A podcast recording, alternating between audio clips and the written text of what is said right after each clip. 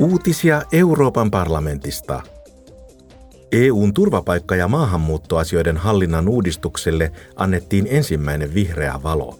Kansalaisvapauksien ja oikeuksien valiokunta hyväksyi tällä viikolla uuden lähestymistavan, jolla E U:hun suuntautuvia maahanmuuttovirtoja hallitaan. Myös kriisitilanteiden ratkaisemiseksi laaditaan erityissäännöt.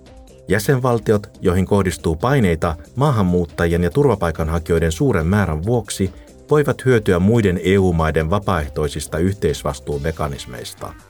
Ne annetaan siirtomekanismien tai valmiuksien kehittämistoimenpiteiden muodossa. Kriisitilanteessa siirtomekanismista tulee pakollinen. MEPit hyväksyivät tiukemmat säännöt, joilla pyritään korjaamaan nykyiset puutteet rahanpesun, terrorismin rahoituksen ja pakotteiden kiertämisen torjunnassa E U:ssa. Hyväksyttyjen tekstien mukaan yhteisöjä, kuten pankkeja, varojen ja kryptovarojen hoitajia, kiinteistö- ja virtuaalikiinteistövälittäjiä ja ammattilaisjalkapalloseuroja vaaditaan tarkistamaan asiakkaidensa henkilöllisyys sekä niiden omistus- ja valvontarakenne.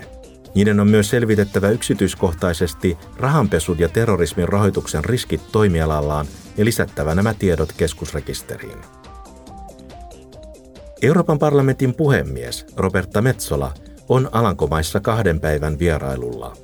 Metsola pitää huomenna Haagissa yhteisen lehdistötilaisuuden pääministeri Mark Rutten kanssa. Samana päivänä puhemies tapaa Alankomaiden ministerineuvoston ja hänellä on audienssi kuningas Willem-Alexanderin kanssa.